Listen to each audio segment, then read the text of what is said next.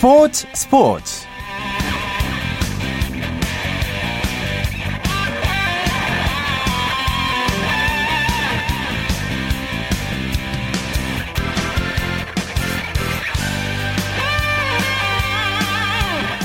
안녕하십니까. 일요일 스포츠 스포츠의 아나운서 오승원입니다. 지난 14일 중동 원정에서 요르단을 격파한 슈틸리케호가 이란에 입성했습니다. 우리나라가 축구대표팀이 오는 18일 밤 이란 테헤란의 아자디 스타디움에서 중동의 맹주죠. 이란과 자존심 대결을 펼칠 예정입니다. 역대 전적으로 보면 우리나라와 이란의 승패 차는 크지 않습니다. 하지만 문제는 우리가 이란 테헤란 원정에서 승리가 없다는 점인데요. 과연 남은 시간 동안 슈틸리케 감독이 앞선 경기에서 노출한 약점을 얼마나 보완하고 강점을 부각시켜 이란 원정에 나설지 귀추가 주목되고 있습니다. 이 소식은 잠시 후에 축구 소식 전하면서 자세하게 알아보도록 하겠습니다. 오늘은 먼저 프로농구의 열기부터 느껴볼까요? 월간 루키의 조현일 기자 연결되어 있습니다. 안녕하세요. 네, 안녕하십니까. 네, 오늘 남자 프로농구 3경기 있었습니다. 인천 전자랜드 대 서울 삼성의 경기부터 살펴보죠. 결과 어땠나요? 네, 전자랜드가 2연승을 내달렸습니다. 전자랜드는 홈에서 열린 정규리그 2라운드에서 서울 삼성을 86대 65로 제압했습니다. 전자랜드는 오늘 승리로 시즌 두 번째 2연승을 기록하면서 전주 KCC, 부산 KT와 함께 공동 6위로 올라섰습니다. 네, 전자랜드가 연패 탈주 후에 좀 힘을 내고 있는 것 같아요. 네, 전자랜드는 어, 지난 2013년 12월 이후에 삼성이 한 번도 패하지 않았습니다. 예. 아, 6번 연속 삼성을 무너뜨렸는데요. 아, 직전 경기에서 KT를 대파했고 또 오늘 삼성을 만나서 2연승을 거두면서 분위기 반전에 성공했습니다. 네. 아, 특히 전자랜드의 조직력이 조금씩 빛을 발하고 있는데요. 아, 최근 두 경기 연속 80점 이상을 넣었고 또 오늘 경기 같은 경우에는 아, 올 시즌 최다인 24개의 어시스트를 뿌리면서 승리의 기반을 마련했습니다. 아, 전자랜드는 오는 20일 고양 오리온스와 원정 경기를 치를 예정입니다. 네, 어떤 점에서 전자랜드가 삼성전자를 제압할 수 있는 힘을 가지게 된 걸까요? 네, 역시 리바운드라고 볼 수가 있겠는데요. 예. 아, 전자랜드는 3쿼터에만 5개의 공격 리바운드를 걷어냈습니다. 음. 아, 반면에 이 삼성은 김준일 선수가 아, 고열 증세로 10인 어, 엔트리에 들지 못한 것이 좀 아쉬웠는데요. 네. 아, 김준일 선수는 경기장에 도착하자마자 다시 숙소로 들어가서 휴식을 어, 취하기로 결정을 했습니다. 예. 아, 따라서 높이에서 어려움을 겪을 수밖에 없었는데요. 리바운드 싸움에서 45대 24로 완승을 거둔 전자랜드가 모처럼 만에 이 높이로 재미를 본 경기였습니다. 네, 근데 삼성은 아주 좀 큰일입니다. 최근 5연패죠? 네, 이 5연패에 빠진 삼성 아, 최하위로 쳐졌습니다. 예. 아, 뿐만 아니라 전자랜드와의 오늘 경기마저 패하면서 아, 지난 2013년 12월 이후에 아, 무려 369일 동안 전자랜드를 공략하지 못하고 있는데요. 네. 어, 다행히 뭐 김준일 선수는 큰 부상이 아닙니다만 아, 신인 한 명의 존재에 울고 웃는 팀이 되어버렸을 정도로 삼성의 로스터가 얇은 편입니다. 네. 또 이 외국인 선수인 리오 라이온스의 계속되는 이 개인 플레이도 어, 아쉬움을 남기고 있습니다. 네, 반면에 같은 서울 연고팀 SK는 연승을 이어갔죠? 네, SK가 좋은 흐름을 이어가고 있습니다. 아, 서울 SK는 창원체육관에서 열린 LG와의 원정 경기에서 78대 64로 이겼습니다. SK는 오늘 승리로 4연승을 내달리면서 상승세를 이어갔고요.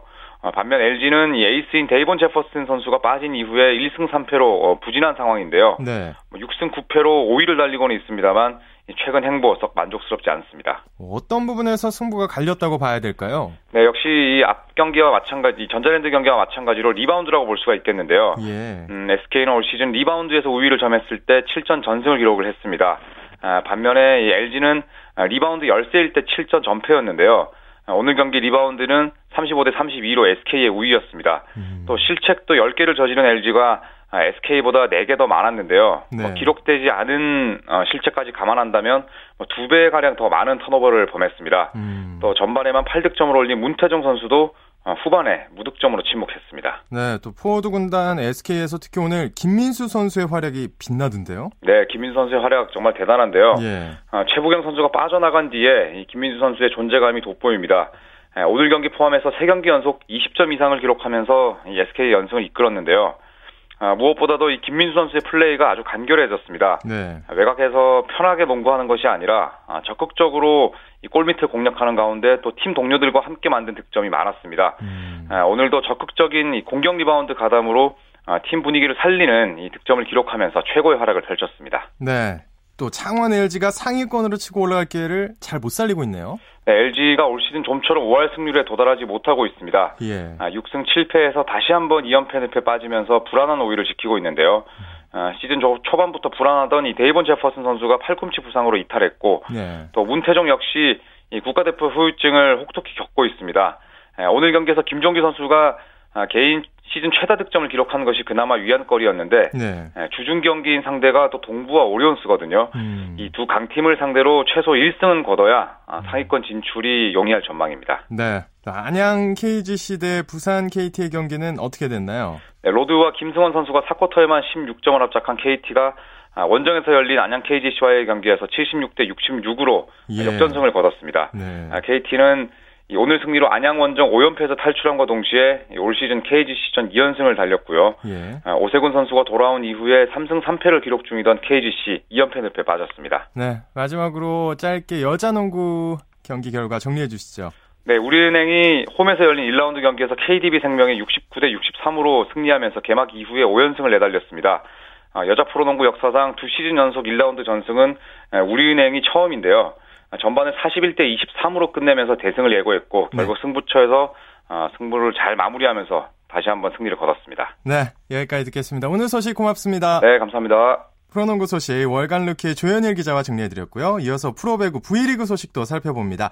마이데일리의 강상 기자와 함께합니다. 안녕하세요. 네, 안녕하세요. 네, 오늘 프로배구 코트에서는 뭐 아주 전통의 라이벌 간의 빅매치가 있었죠. 현대캐피탈 대 삼성화재 경기가 펼쳐졌습니다. 어떻게 됐나요? 예, 오늘 천안 유관순 체육관에서 전통의 라이벌 현대캐피탈과 삼성화재가 만났는데요. 네. 예상과 달리 경기는 1시간 24분 만에 삼성화재의 세트 스코어 3대 0 완승으로 마무리됐습니다. 네. 삼성화재는 1라운드 3대 1 승리에 이어 올 시즌 현대캐피탈전 2연승을 달렸습니다. 라이벌전이라 기대를 많이 했는데 어제도 굉장히 뭐 여러 재미 포인트가 있다 이렇게 말씀을 드렸거든요. 근데 예. 생각보다 경기가 엄청 쉽게 끝난 것 같아요. 예, 오늘 작전 시간이나 휴식 시간을 뺀 총 경기 시간이 1시간 16분에 불과했습니다. 예. 그만큼 삼성화재가 손쉽게 경기를 풀어나갔는데요. 1세트를 접전 끝에 따내면서 완전히 흐름을 갖고 왔고요. 네. 현대캐피탈은 2, 3세트에서 제대로 손도 써보지 못하고 무너졌습니다. 음. 삼성화재는 오늘 블로킹에서 12대 4, 서브 득점 4대 1로 현대캐피탈을 압도했습니다. 현대캐피탈의 전력이 지난 시즌보다 못한 건가요? 어떻게 된 건가요? 예, 현대캐피탈이 올해 삼성화재에게만 약한 게 아닙니다. 음. 시즌 전적 3승 5패로 리그 5위에 머물러 있는데요. 네. 이 3승 중 2승이 최하위 우리카드, 1승은 6위 LIG를 상대로 거둔 승리입니다. 현대캐피탈보다 높은 순위의 네 팀에게는 모두 졌습니다. 음. 리시브를 전담하는 임동규가 발목 부상으로 정상 컨디션이 아닌 게 일단 마이너스 요인이고요. 네. 외국인 선수 리버맨 아가메즈도 지난 시즌의 위력을 전혀 보여주지 못하고 있습니다. 특히 그 레오 선수 정말 비교 우월하다고 말할 정도인데 어, 엄청 차이가 나는 것 같아요 실력이.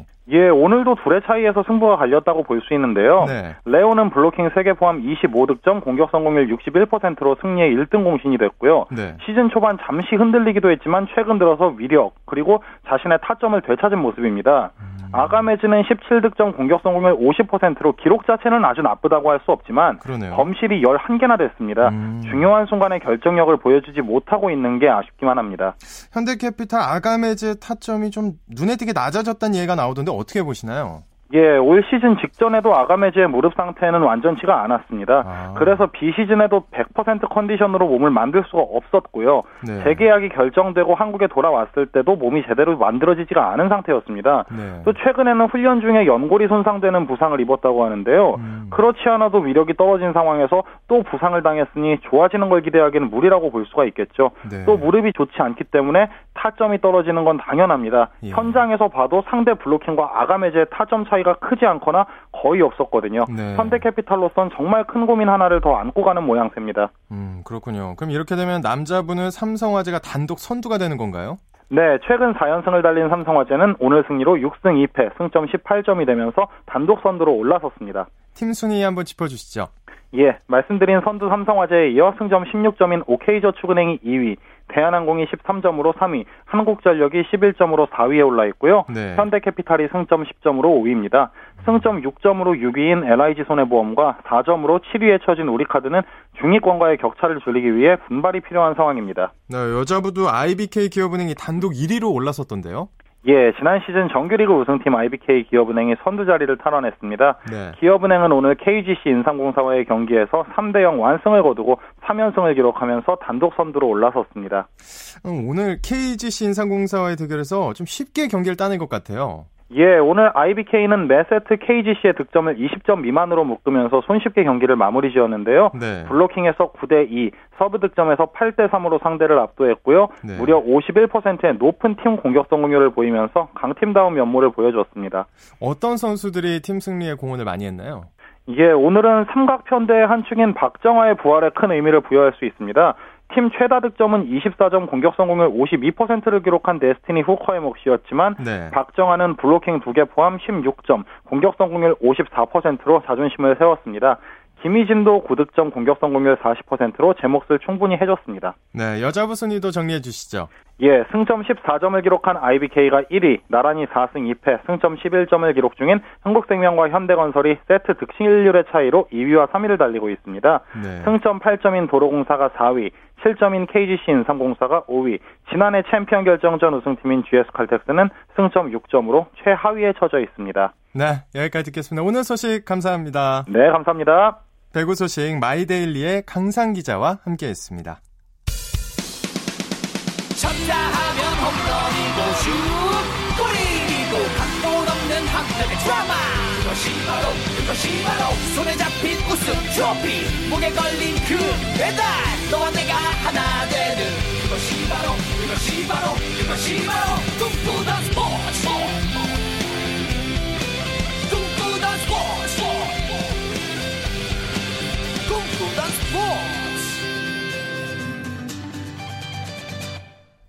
이어서 축구 소식 살펴봅니다. 일간 스포츠의 윤태석 기자와 함께합니다. 안녕하세요.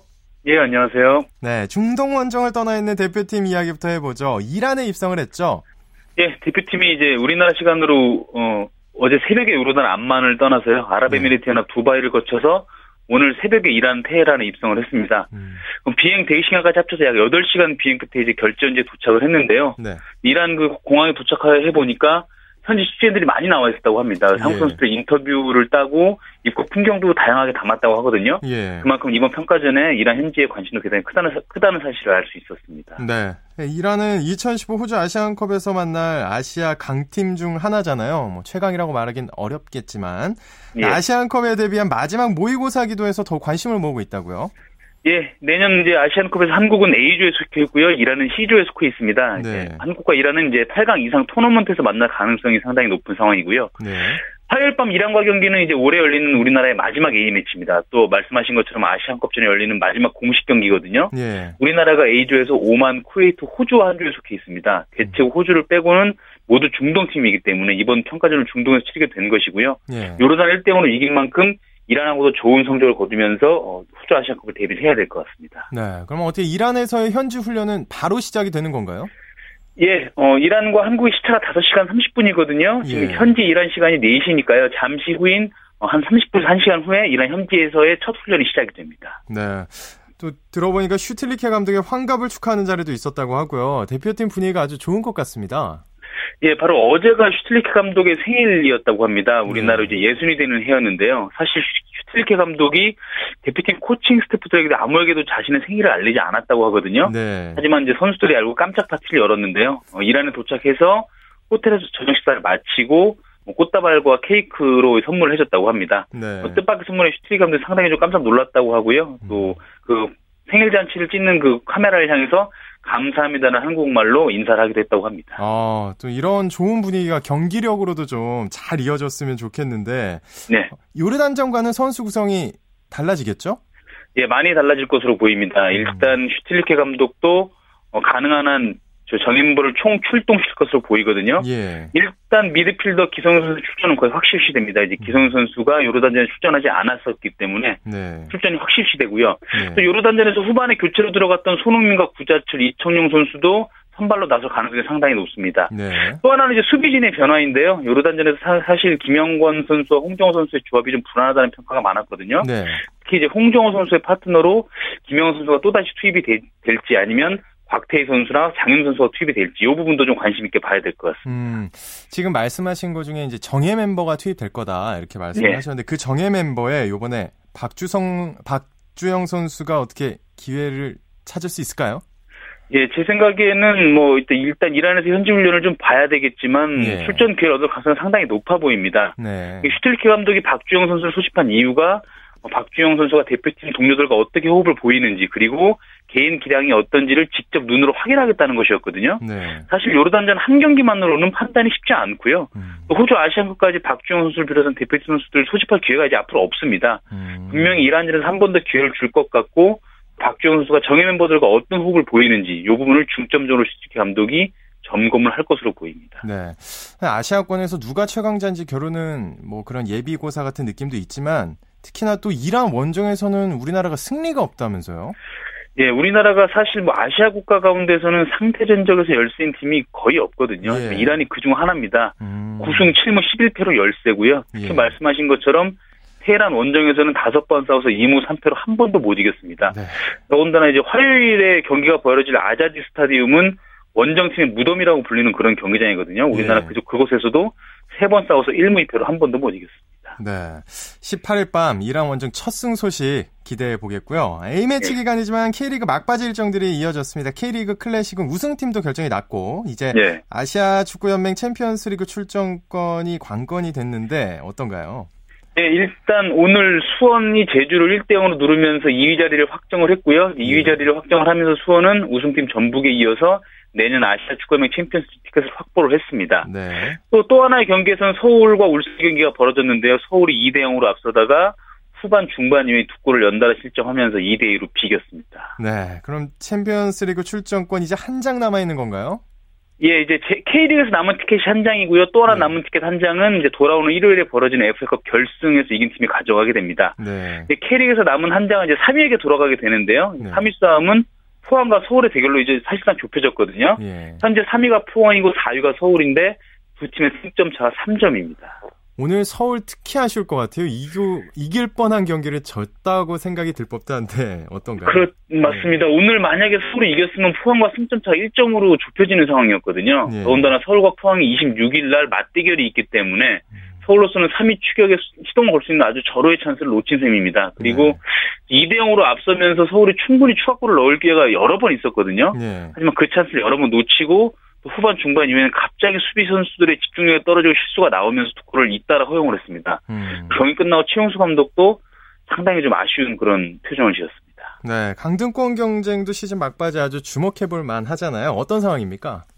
예, 오늘 하이그룹 한 경기가 있었는데요. 성남과 경남이 1대1로 승부를 가리지 못했습니다. 하이그룹의 6팀 중에 7위 전남은 뭐 일찌감치 강등권 벗어났고요.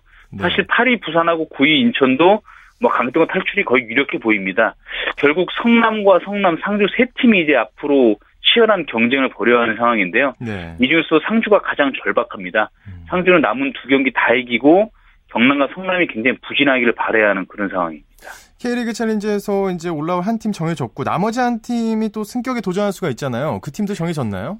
네, 말씀하신 것처럼 챌린지 1위 대전의 승격은 이미 확정이 됐고요. 예. 챌린지는 2위, 3위, 4위가 준 플레이오프와 플레이오프를 거쳐서 최종으로 살아남은 한 팀이 클래식 11위 팀과 이제 다음 달에 승격 플레이오프를 치르는 그런 방식이거든요. 예. 2위는 안산으로 이제 정해졌고요. 3위와 4위가 오늘 가려졌습니다. 강원이 3위, 광주가 4위로 정해졌는데요. 강원과 광주가 단판 승부로 풀, 준 플레이오프를 벌이고 또 그 음. 다음 주 토요일에 여기서 이긴 팀이 안산과 또, 또 한 번 플레이오프를 벌이는데 네. 방식이 조금 독특한 것이 만약에 90분 내에 거기가 무승부로 끝나면 순위가 높은 팀이 이기게 되는 그런 방식입니다. 네, 끝까지 집중을 해야겠네요 경기 결과에. 오늘 소식 고맙습니다. 네, 고맙습니다.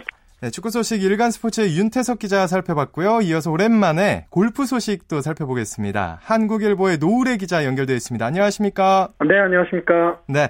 한국 여자 프로골프 투어가 오늘 2014 시즌을 마감했죠? 네, 작년 12월이죠. 중국에서 현대차 중국 여자 오픈으로 막을 올린 KLPGA 투어가 오늘 송도에서 끝난 네. 조선일보 포스코 챔피언십 끝으로 시즌을 마감했습니다. 아, 올해는 27개 대회가 치러졌고요.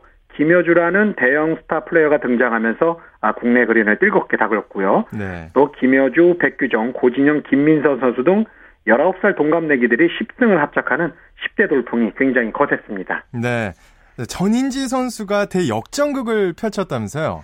네, 시즌 최종전까지 명승부가 연출이 됐는데요. 예. 어제까지는 허윤경 선수가 세타차 선두를 달리면서 아, 무난히 우승을 할 것으로 보였는데 전인지 선수가 오늘 6타를 줄이면서 짜릿한 뒤집기 쇼를 펼쳤습니다. 예. 전인지 선수 10번 홀에서 생애 첫 샷 이글을 잡아내면서 허윤경 선수를 맹추격했고요. 네. 17번 홀에서 다시 버디를 성공시키면서 한타차 역전 우승을 거뒀습니다. 네, 시즌 상금왕과 신인왕 뭐 이런 개인 타이틀의 주인공도 모두 정해졌죠.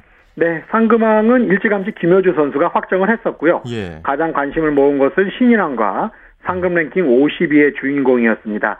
아, 치열한 경쟁을 벌인 신인왕 레이스에서는 아, 백규정 선수가 두 친구인 고진영, 김민선 선수를 따돌리고 영광을 안았고요. 예. 베테랑 함영애 선수는 상금 랭킹 50위를 지켜내면서 아, 내년 시즌도 1부 투어에서 뛸 수 있는 자격을 얻었습니다. 네. 아, 김도현 선수가 이번 대회 공동 6위로 선전하면서 상금 랭킹 50위 진입을 노렸는데 함영애 선수에게 56만 원 차이로 뒤지면서 일부 투어 잔류에 실패하고 말았습니다. 아, 김혜준 선수는 4관왕을 한 건가요?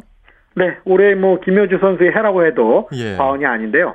김효주 선수 메이저 대회 3승을 포함해서 5승을 거두면서 다승왕을 차지했고요. 또 총 상금 12억 원을 벌어들이면서 아, 상금왕 타이틀도 가져갔습니다. 예. 김효주 선수 대상 포인트에서도 경쟁자들을 여유 있게 따돌렸고 아, 모든 선수들이 가장 갖고 싶다는 평균 타수상에서도 70.26타를 기록하면서 4관왕에 올랐습니다. 아, 정말 말씀하신 그대로 올해는 김효주 선수의 해네요. 네.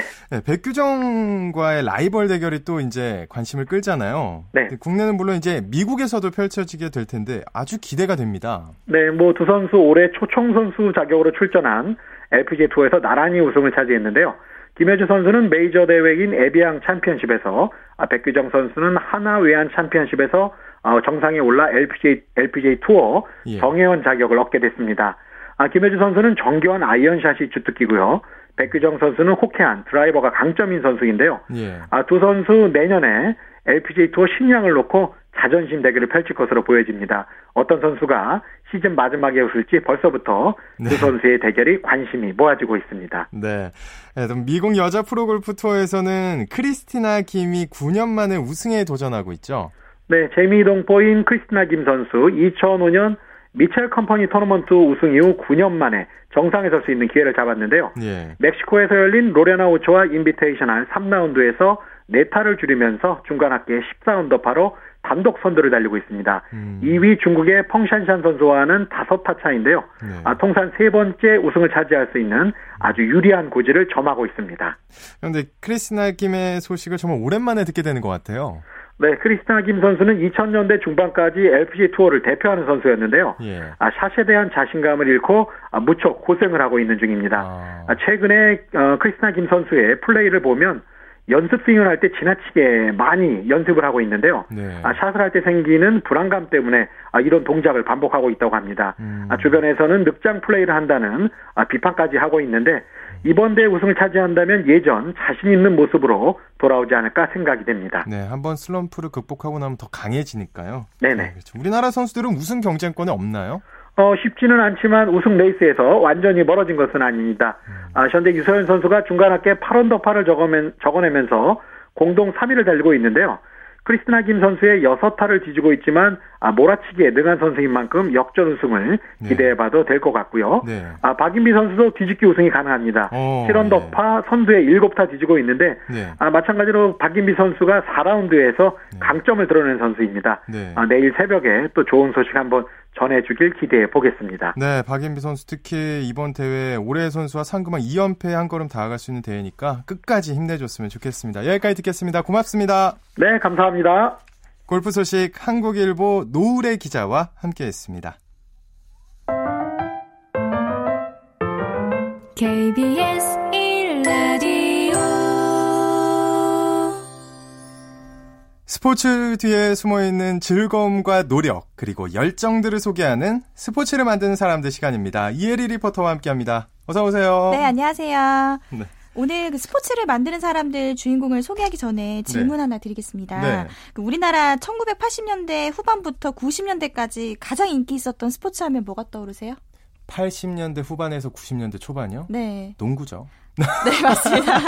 네. 너무 그, 성의 없었나요? 아, 아니에요. 네. 네. 그 시절에 가장 뜨거웠던 스포츠 하면 농구를 네. 많이 떠오르실 텐데요. 네. 아마 수많은 농구 팬들은 대학 농구에 대해서 아련한 추억을 갖고 있지 않을까 싶습니다. 네. 하지만 2000년대로 넘어가면서 대학 농구 인기는 예전 같지 않아졌는데요. 오늘 스포츠를 만드는 사람들 시간에는 침체된 대학 농구를 많은 분들에게 알리고 그 당시의 열기를 다시 한번 느낄 수 있게 도움을 주고 있는 네. 상명대학교 대학 농구 서포 터즈를 만나고 왔습니다. 먼저 김호준, 김소연 학생 얘기로 들어보시죠.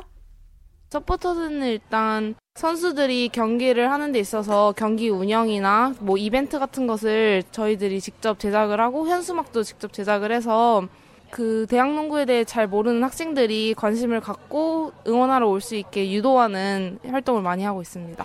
네, 상명대학교 서포터즈의 이름은 스매시라고 SM은 상명, A는 awesome, S는 서포터즈, H는 harmony라고 이제 상명과 천안 사이에서 이제 harmony를 이뤄서 서포터즈를 잘 이끌어 나가자 해서 스매시로 지었습니다.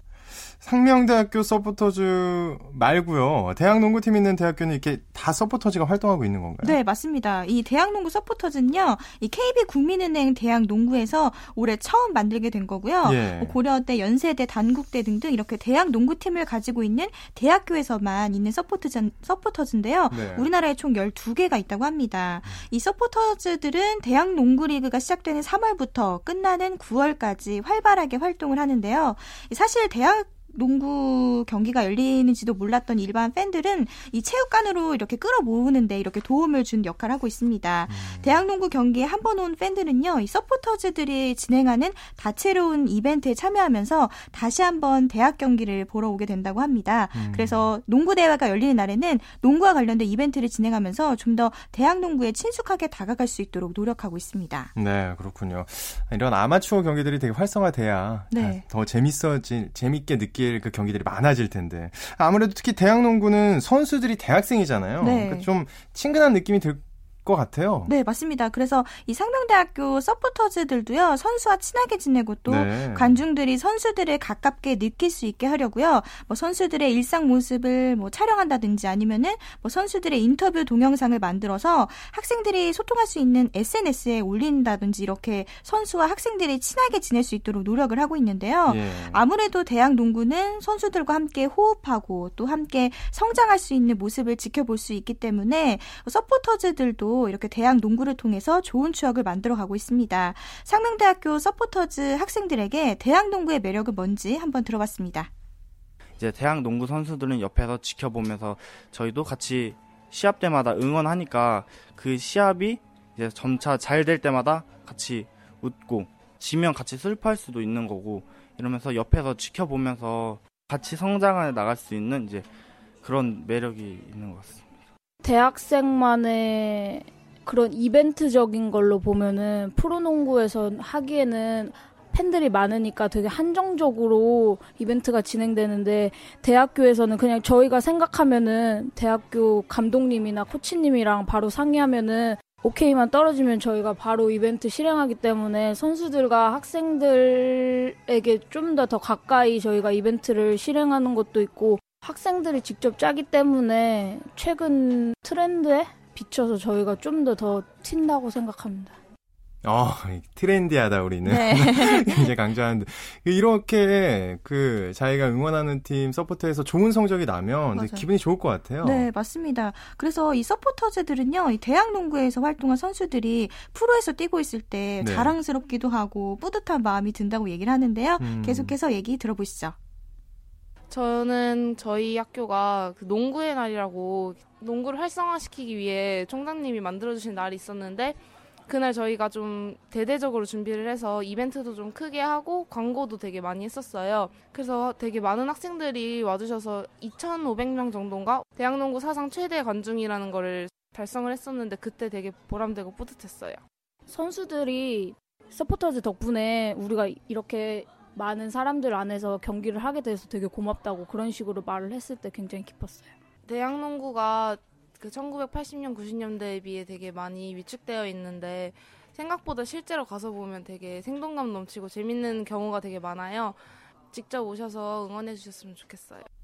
이런 서포터즈들의 노력이 더해져서 이 90년대 열광했던 대학농구 열기를 또다시 한번 느껴볼 수 있었으면 하는 그런 바람도 가져봅니다. 네, 정말 그랬으면 좋겠네요. 이혜리 리포터 수고하셨습니다. 네, 고맙습니다.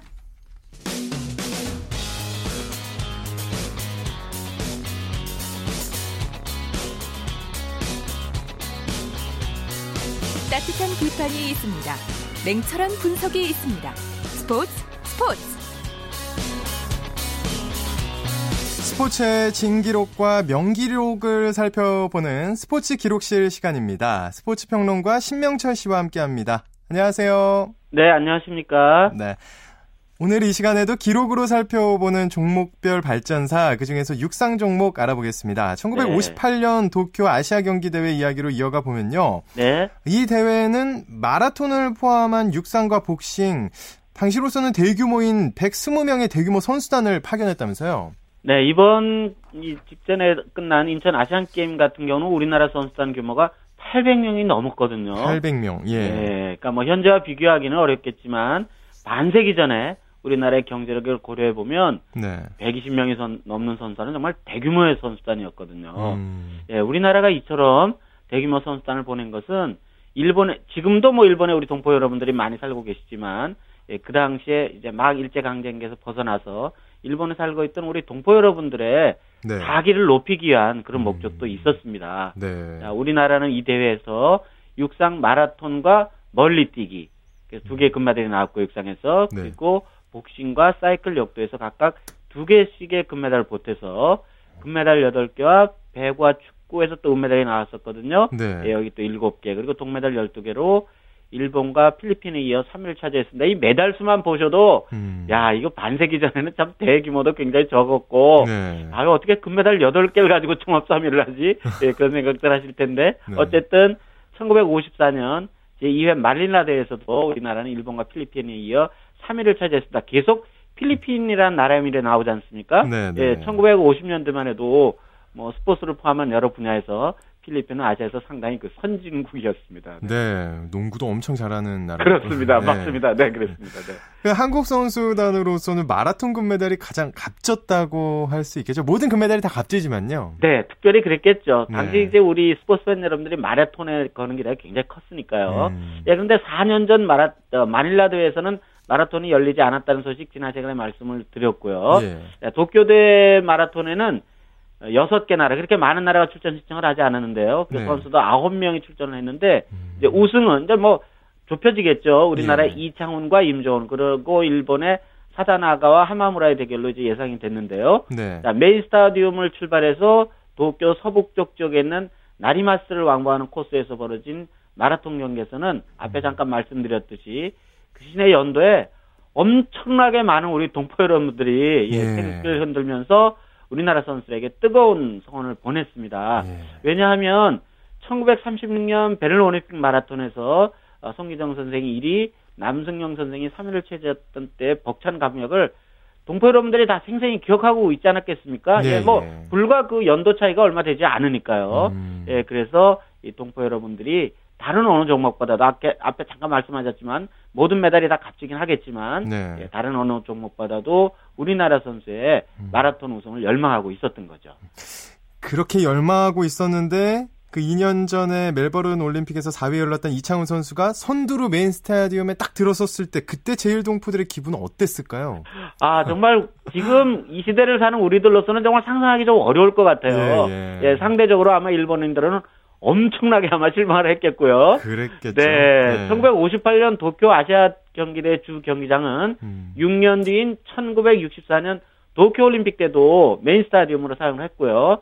아마 좀 확실치는 않습니다만 2020년 도쿄 올림픽 다시 열지 않습니까? 네. 이때 아마 이 경기장을 좀 개보수를 하지 않을까 그런 생각이 드는데 음. 어쨌든 이 도쿄 올림픽이 열렸던 이 주 경기장은 어, 좀 다른 종목 얘기긴 합니다만 우리나라 축구가 네. 1998년 프랑스 월드컵 예선에서 일본을 2대 1로 우리 역전해서 꺾었던 바로 또 그 경기장이지 않습니까? 아, 그래서 예. 네. 우리나라 스포츠와는 정말 인연이 많은 경기장입니다. 이게 아. 뭐 일본 사람들로서는 일본 스포츠의 심장이라고 할 수 있는 음. 그런 경기장인데 태극 마크를 단 이창훈 선수가 음. 자작고 하셨습니다만은 2시간 네.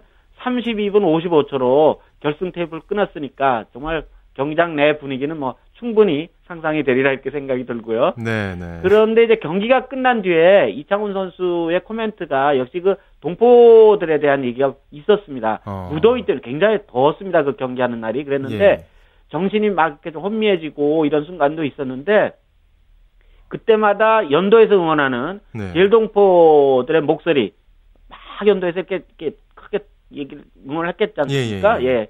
그 목소리에 정신이 들어서 어. 달릴 수 있었다. 그리고 메인스타디움에 들어와서 결승점에 들어섰을 때는 거의 의식이 없는 상태였다라고 이렇게 얘기를 했어요. 아, 정말 말 그대로 이게 사실 요즘에는 이제 스포츠에서 정신력이라는 말이 그렇게 통용해서는 안 되는 말이긴 합니다만 네. 어쨌든 그렇게 골인을 했고 2위는 이제 버마 선수 오늘날의 미얀마 선수였고 일본은 사다나가 노부요시 선수가 3위로 들어왔기 때문에 음. 일본 스포츠 팬들의 실망은 참 굉장히 컸을 것 같습니다. 음. 아 근데 그 이창훈 선수 얘기 들으니까 생, 상상을 해봤는데요. 그게 네. 소름이 돋네요. 그런 그렇죠. 아, 그 네, 정신을 상황에서도 예, 네. 머릿속에 막 그려지시죠. 네, 정말 네. 대단하네요. 근데 그 이창훈 선수가 서윤복, 함경 선수 등과 함께 송기정 선생의 제자 가운데 한 사람이었다면서요? 네, 그 조금 설명이 필요한 내용인데요. 네, 예. 송기정 선생은 이제 우리나라가 일제 강 일제 강점기에서 벗어나자 그 서울 안암동에 이제 그 자택이 있었는데요. 네. 여기에 이제 마라톤 선수 합숙소라는 간판을 달고 전국 각지에서 모여드는 이 마라톤 유망주들에게 숙식을 제공하면서 훈련을 시켰는데요. 네. 그리고 또 그렇게 하는 과정에서 이어서 1946년에는 마라톤 보급회라는 걸 또 꾸리게 됩니다. 음. 예, 이 마라톤 보급회는 1932년 로스앤젤레스 올림픽에서 9위를 한 권태하 선생이 위원장을 맡았고 1936년 베를린 대회 1, 3위인 손기정 선생과 남승룡 선생이 코치를 맡았으니까 음. 요즘 우리 스포츠 팬 여러분들의 표현으로 하면 네. 이 마라톤 코칭 스태프의 드림팀이 꾸려진 겁니다. 아, 그러네요. 네. 네.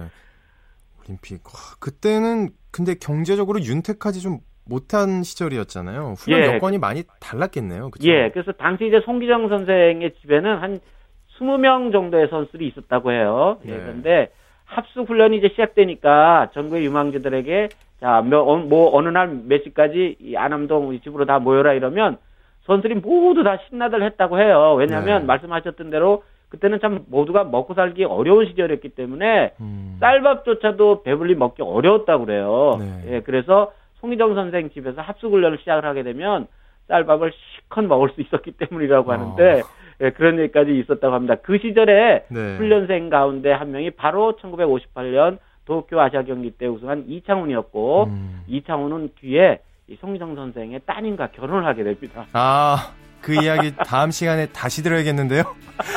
오늘 여기까지 듣겠습니다. 고맙습니다. 네, 고맙습니다. 스포츠 기록실 스포츠 평론가 신명철 씨와 함께했습니다. 오늘 소식 여기까지입니다. 내일부터는 이광영 아나운서가 풍성한 이야기 준비해서 돌아옵니다. 저는 오승원이었습니다. 스포츠 스포츠